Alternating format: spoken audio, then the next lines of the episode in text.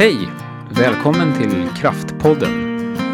En podd skapad av oss här på Kraft för alla er kraftfulla människor där ute som vill veta mer om coaching.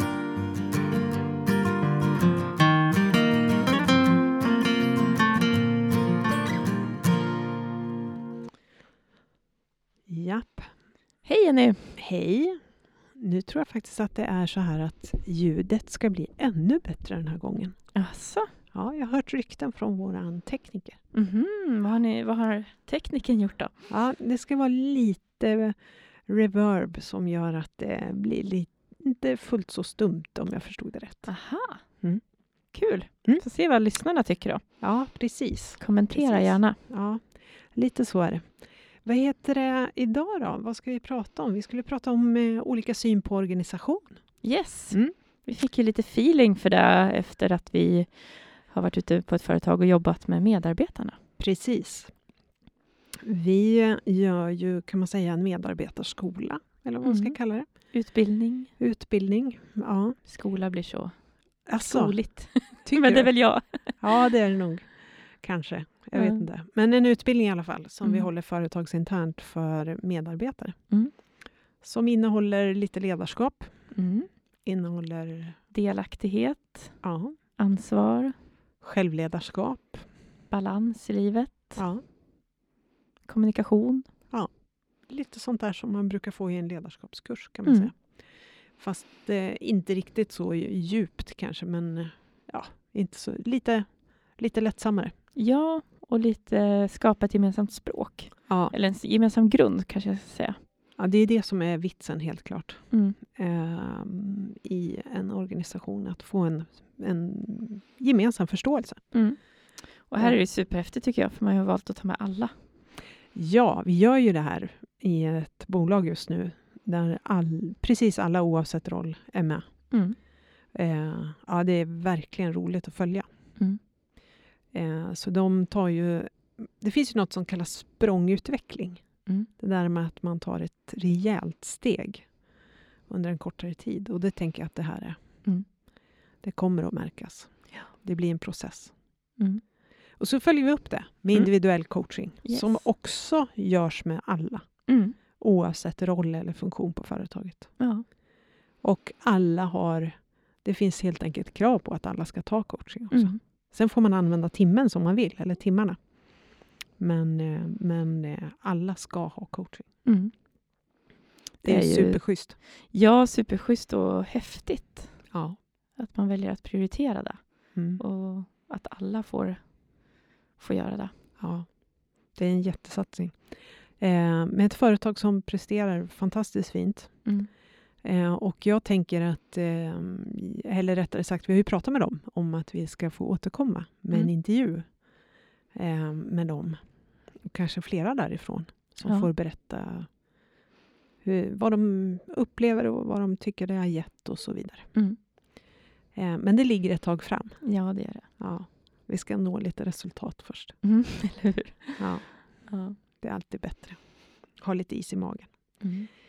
Eh, men det är vi mitt uppe i och det är vi lite färgade av. ja. Ehm, ett av våra projekt, vi pratade faktiskt om det, att vi driver ju otroligt många projekt ja.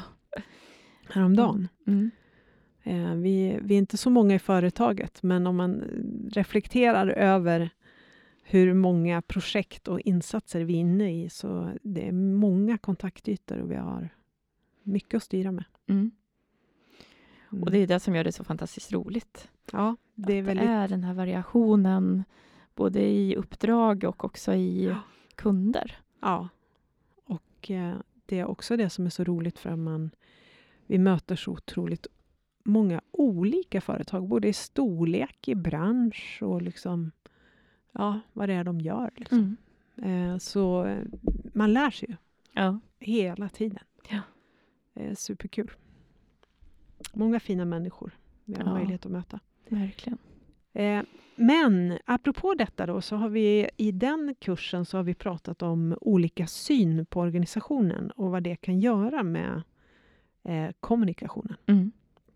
och samarbetet. Och det är någonting som man inte kanske... Eh, vi har inte pratat om det så ofta här eh, och inte i våra utbildningar heller. Men det är ju verkligen eh, påtagligt eh, ute på en arbetsplats om vi har olika syn vad det skapar. Mm. Och det tänker jag ganska ofta är en, en liksom bakomliggande orsak till konflikter och att man eh, inte tycker det fungerar bra eller att man är missnöjd eller Mm. ja, åt alla håll. Ja, eh, precis.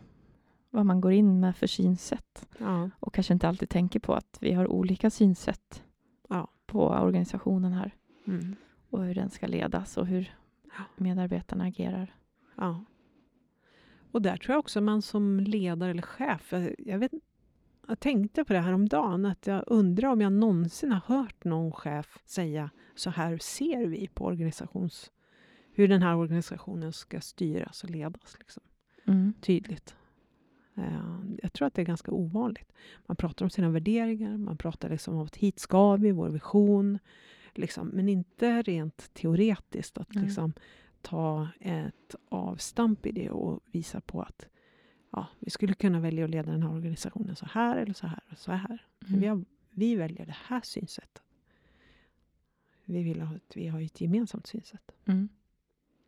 Nej, det kanske inte är så vanligt. Ehm, jag Nej, tänker jag så tror inte det. otroligt viktigt. Mm. För det handlar ju om hur, hur agerar vi och hur är vi mot varandra här? Mm. Hur fattar vi beslut och hur... Ja. Ja. Nej, jag tror inte att man... Alltså jag tror att man är och snuddar vid det, men inte så grundligt. Liksom. Inte så, Nej, jag står och tänker på när vad är kommer... effekten om man inte har det här synsättet? Alltså, vad är Ja. alternativet? Och vad, ja. Mm.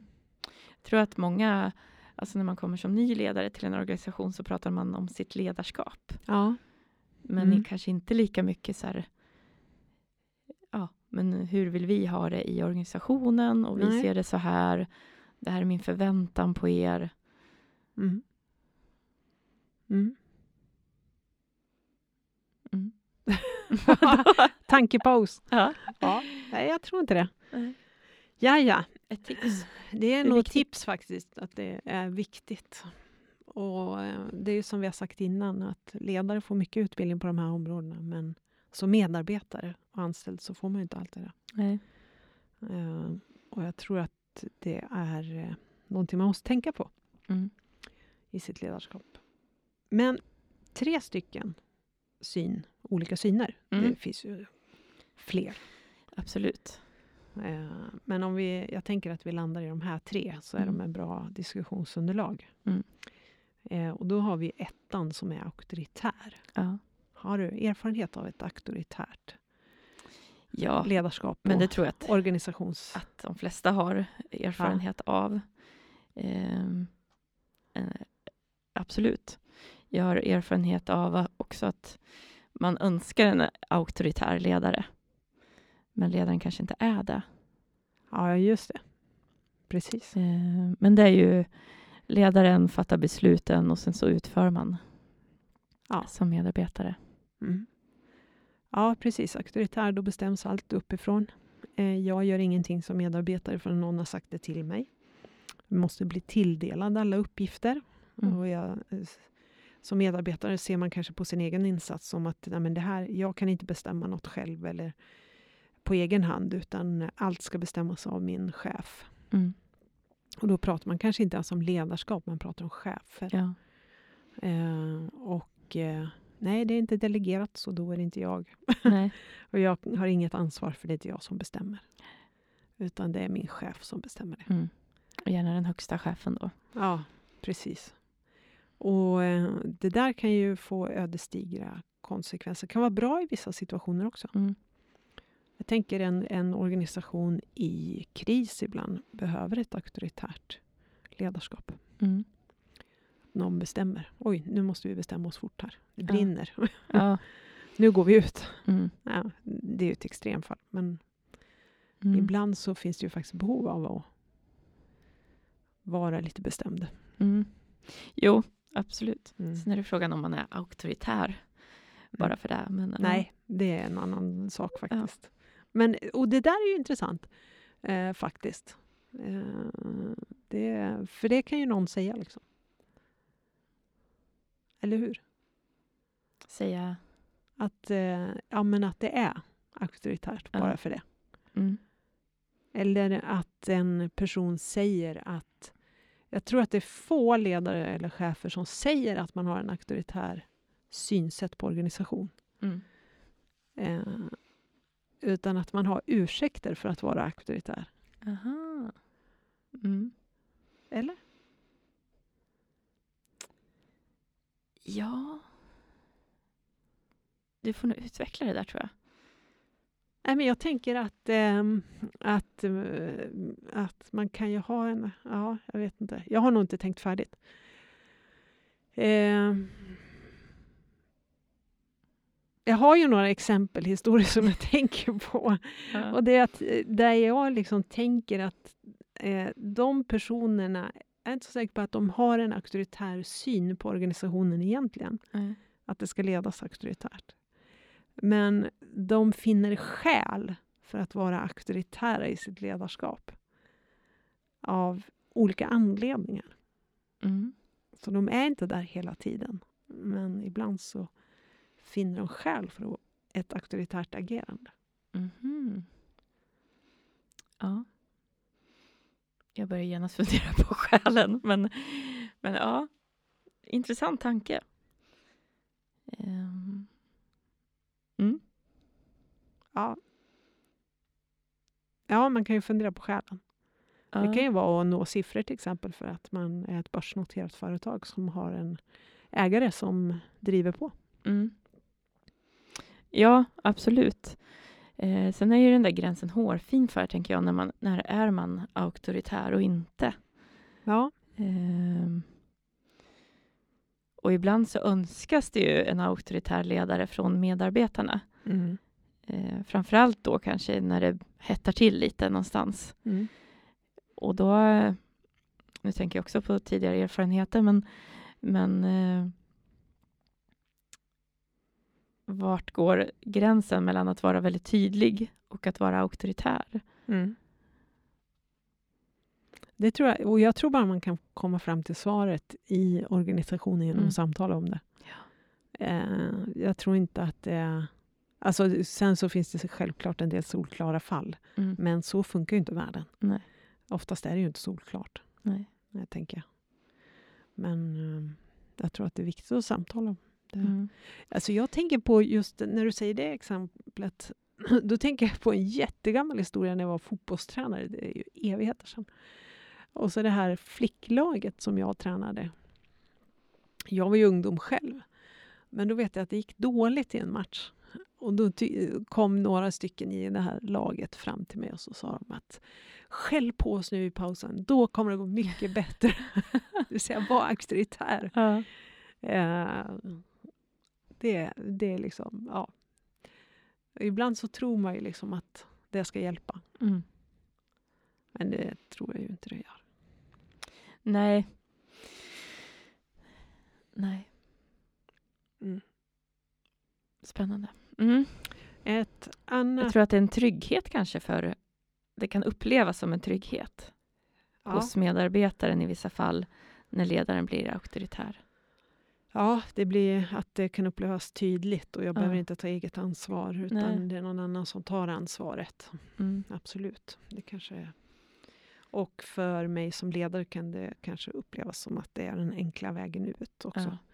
Det går fortare, det är Mm. effektivare Mm. eh, och lite sådär. Det jag tycker är intressant är ju vad händer med medarbetarna i en auktoritär organisation. Ja, vad blir effekten? Ja. Ja, det blir att man inte tar ansvar. Man inte, man inte gör sig delaktig Mm. på samma sätt. Man går till jobbet och går därifrån och struntar kanske lite i om det är ju någon annan som bestämmer. Ja. Och är det någonting som går tokigt så är det inte mitt fel. Trots att det är jag som har gjort det. Utan det är ju för att chefen sa att jag skulle göra sådär. Mm. Eh, så därför så behöver jag inte ta ansvar för nästan för mycket jag gör på jobbet. Mm. Organisationen går ju miste, tänker jag också, om eh, eh, idéer och initiativ och engagemang. Och det är ju som vi brukar säga. Att tolv hjärnor tänker ju bättre än en. Mm. Och så kommer det ju alltid att vara. Ja. Eh, Mm. Ja, det är lätt att... Och sen så säger jag så här att auktoritära organisationer är effektiv förut som ett exempel, men det är ju inte i det långa loppet. Nej. Det bara upplevs så. Någon har bestämt och så gör vi. Mm.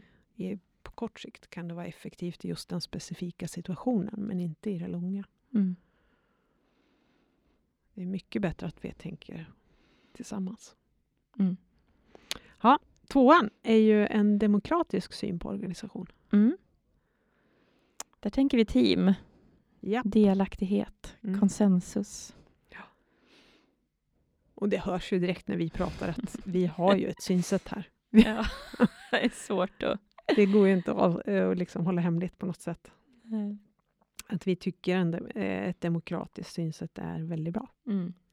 Det man skulle kunna ta upp här, det är ju faktiskt, eh, jag tänker hos några av våra, hos våra kunder så har vi ju faktiskt ganska många som kommer från annan bakgrund. Mm. Östländer till exempel. Ja. De kommer ju från auktoritärt synsätt Mm. väldigt mycket. Ja. Ehm, har en helt annan syn och tycker, blir lite frustrerade över att ingen bestämmer något. Ja. Ehm, Ja, och är, var, eller liksom, är ju uppvuxna då kanske i en eh, organisationskultur där det är väldigt tydligt vem som fattar besluten. Ja. Men också att man inte får säga emot eller gå emot ja, en överordnad. Ja. Ehm, vilket vi oftast i Sverige tycker är bra. mm, ja, men vi. Många av oss tycker ju ändå att det är så här, det är ju diskussionen och samtalet som leder framåt. Och, Mm. Eh, bara för att jag råkar vara ledare så, så ska inte människor liksom tänka att jag är mer än dem, eller hur jag ska Ja. säga. Eh, men det där är jättespännande, eh, tycker jag. Ja. Och ha, eh, jag vet när man leder människor med, med, som är vana med en annan organisationskultur, Mm. så är det ju en resa att göra tillsammans Mm. Mm. för att forma ett sätt som funkar. Mm. Hur gör man den resan då? Har du några inspel? Jag tänker att mycket handlar ju om samtal. Alltså hur ser vi på organisationen? Hur ser vi på beslut som ska fattas? Eh, saker som rör ute i organisationen. Eh, tänker jag att många gånger är det inte ledaren som har den bästa insynen eller kunskapen kring hur det bör lösas. Ibland är det ju, alltså, men allas perspektiv är ju viktiga och när man kan få det där tillsammans. Men det är ju framförallt när det hettar till, då är det ju ofta det som, som kommer upp. Att Ja. vi vill ha en ledare som visar med hela handen här och nu. Ja. Ja, Jo, det kan vi göra, men då kan man inte tänka att man ska få vara med och bestämma där borta. nej precis. Ja. En, ja. Eh, men demokratisk i alla fall. Det handlar ju inte om att en ledare aldrig ska fatta beslut och att vi i organisationen ska rösta om allting. Nej. Det är ju viktigt att säga. Mm. Men det handlar om att alla får vara med i processen, i utvecklingen, ta ansvar för det de själva är ansvariga för, sitt arbete i möjligaste mån. Mm. Och att organisationen jobbar så att varje medarbetare har ett eget självdriv, självledarskap och tar ansvar för sitt arbete Mm. och gör sig själv delaktig. Så Ja. skulle man kunna säga. Ja. Det finns forum för att samtala om det vi jobbar med och hur vi når målen. Mm. Det finns forum för att utveckla hur vi jobbar tillsammans. Mm. Eh, men även i, ett demokratiskt, eh, i en demokratisk syn på organisation så är det ju så att till, någon, till syvende och sist så är det ju någon som måste fatta besluten. ja, precis. Och allt röstar vi ju inte om. Nej, Eh, även i riksdagen så att säga. nej. Utan en del beslut måste tas. Ja. Och eh, då tänker jag på vikten av att, att förstå i organisationen att nu fattar man ett beslut utifrån helheten. Ja. Vad som blir bäst helhetsmässigt, även om det kanske inte blev precis som jag ville. Ja. Eller jag tyckte utifrån mitt perspektiv. Men det blir ju, ledarna gör ju ofta en sammanvägning av Mm. väldigt många parametrar där. Ja. Och där tänker jag igen då att då kommer vi in på kommunikationen och vikten om man är i en demokratisk organisation, man har den synen på organisation, så tänker jag på vikten av att man som ledare och chef informerar Mm. om beslutsprocessen till exempel. Ja. För är man van att få påverka, ta eget ansvar, vara delaktig och så tas det ett beslut av en ledningsgrupp eller av en VD eller chef eh, i en fråga där man kanske ja, har frågetecken till varför har vi inte fått samtal om det här eller Mm. vara med och diskutera. Och då tänker jag att det är jätteviktigt att man som chef och ledare beskriver processen bakom Mm. eh, lite grann. Ja. Det, sen finns det alltid beslut som ingen, eh, när det gäller personalfrågor etc. Som, som ingen information kan ges kring i stort Ja. sett. Eh, men då måste man kanske säga det också. Mm. Eh, vi har fattat ett beslut och jag kan inte berätta varför. Nej, Eh, jag kan inte berätta detaljerna i det. nej. Eh, Men, och där, där kommer vi till tillit. Ja, Eh, hur, att viktigt det är att. Ja, Mm. precis. Så att, eh, som du säger så går det inte alltid att säga alla saker. Nej. Men att det finns en tillit i organisationen till att beslutet är fattade på goda grunder Ja. och utifrån Mm. allt man har att ta, ta i beaktande och ta ställning till. Och det man kan informera om, även i sådana lägen, det kan ju vara sådana saker som att ja, vi har varit i kontakt med facket, vi har tagit hjälp av arbetsgivaralliansen, vi har haft en konsult inne som har hjälpt oss. Alltså sånt Mm. kan man ju ofta säga, Ja, även om man inte kan berätta om innehållet. Men just för att få förtroende för Mm. processen som ligger till grund. Så att det inte kommer ett beslut. Och det där är ju lite olika vad det gäller naturligtvis, men jag tänker att eh, man alltid ska tänka kring vad kan vi berätta och vad kan vi inte berätta. mm. Och det finns nästan alltid saker man kan berätta som ger den där möjligheten till att få förtroende för processen och för beslutet. Mm. Eh, Men så får man väl fundera lite. Jag tänker att ledare oftast och chefer oftast har lite för lite tid för att göra de där reflektionerna också. Mm. Det kräver lite rutin och erfarenhet. Ja, och förstå vikten av att kommunicera där man kan kommunicera. Mm. Eller kommunicera att man inte kan kommunicera kring det. Mm. Eh, Och där ställer ju ofta medarbetare, tänker jag, höga krav på sina chefer, förväntar sig mycket av sina chefer eller Mm. ledare.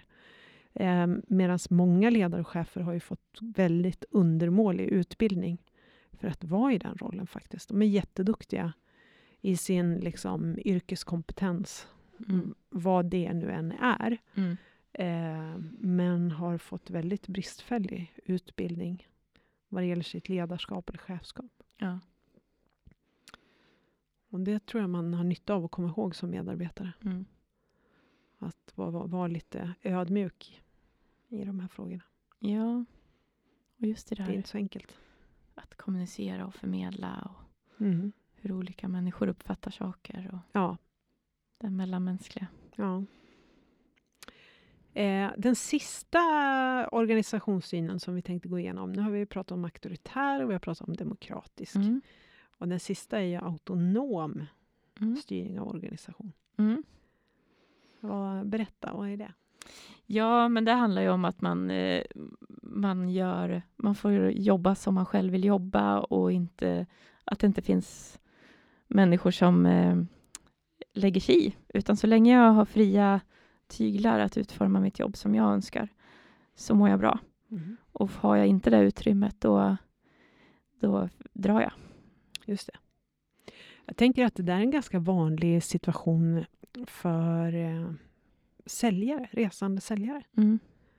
Som ofta befinner sig, inte ofta, alltid, men ofta, så ska vi ska säga. Nej, men man kanske har ett, eh, man är ensam på sitt kontor någonstans och sen så befinner man sig mycket ute på vägarna och besöker kunder och har inte så tät relation med organisationen. Nej. Då kan ju faktiskt det här uppstå. Man, det är nästan som att man driver sin egen lilla låda. Liksom. Mm. Sitt egna lilla företag. Ja. Och då när, när organisationen vill tycka och tänka om det jag gör, då, då blir det lite jobbigt. Mm. Därför att jag driver det helt själv och ser mig som oberoende nästan av organisationen. Ja. Det var någon jag pratade med som, som sa att den såg sig lite som både som att kunderna är kunder, men att organisationen också är en kund. Ja, jag var lite intressant. Ja. Berätta, vad tänker du där? Nej, men att, att den här personen såg sig som att, att den var väldigt självständig. Ja. Och även sin egen organisation som man är anställd av kunde personen nästan uppleva som sin kund. Mm. Mm. För att personen var så, ja, jobbade så pass självständigt och Mm. inte heller på plats liksom, där övriga företaget finns. Utan, Ja. ja, jag tror att det är ganska vanligt. mm.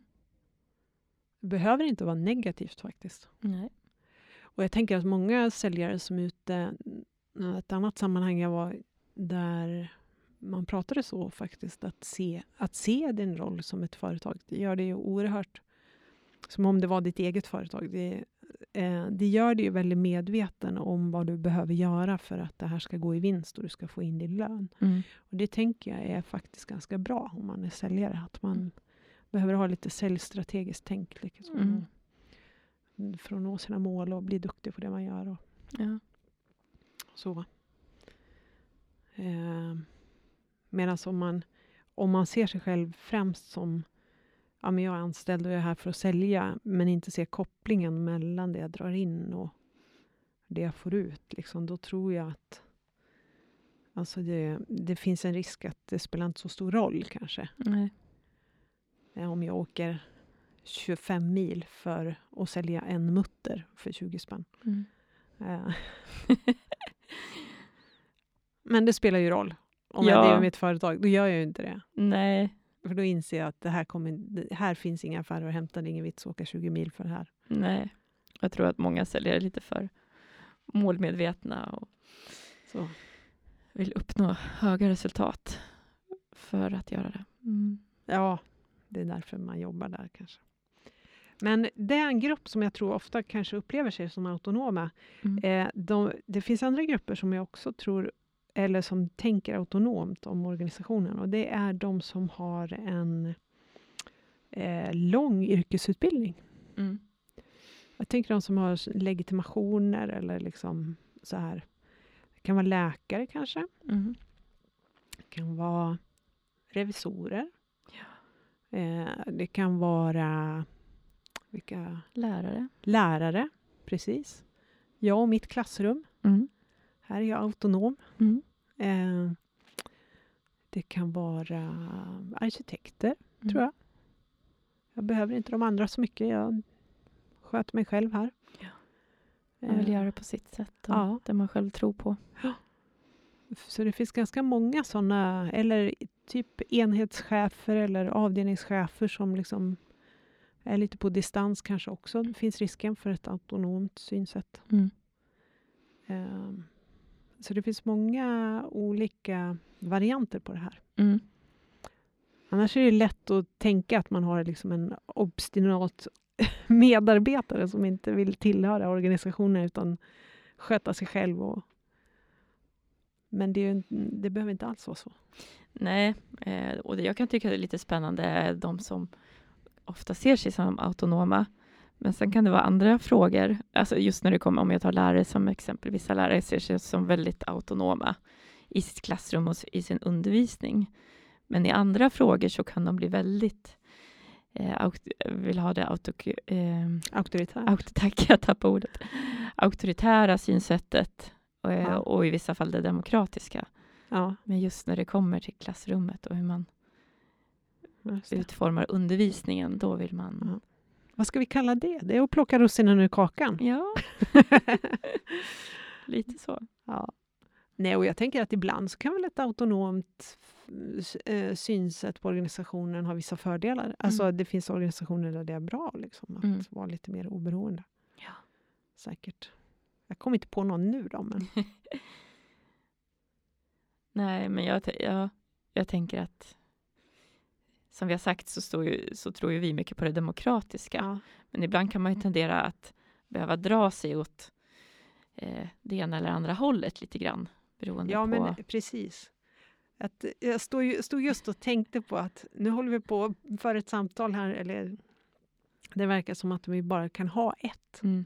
Men jag tror att det, det är nog inte, det är ju inte sant. Liksom. Nej.